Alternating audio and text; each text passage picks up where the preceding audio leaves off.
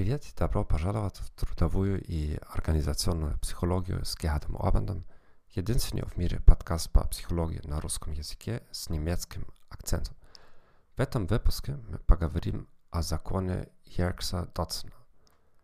Этот закон был сформулирован более ста лет назад. В нем говорится следующее. Оптимальная производительность достигается на промежуточном уровне физической активации или возбуждения. Другими словами, существует криволинейная зависимость между производительностью труда и стрессом.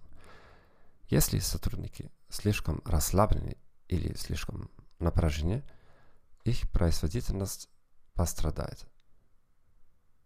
Оптимальный уровень стресса зависит от сотрудников. Экстравертам нужен более высокий уровень возбуждения, чем интровертам. Это должно привести к попыткам подобрать сотрудников на подходящие должности или соответствующим образом изменить дизайн рабочего места. Практический пример. Профессиональный музыкант или актер будет лучше выступать при наличии публики, чем если бы он или она выступали дома.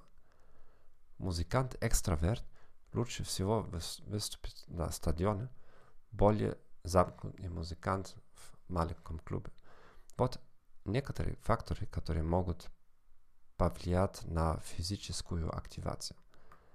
Присутствие других, уровень пототочности или контроля,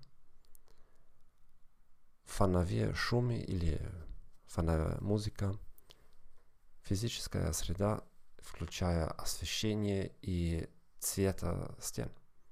Необходимость изменения физической позы и разнообразие рабочих задач.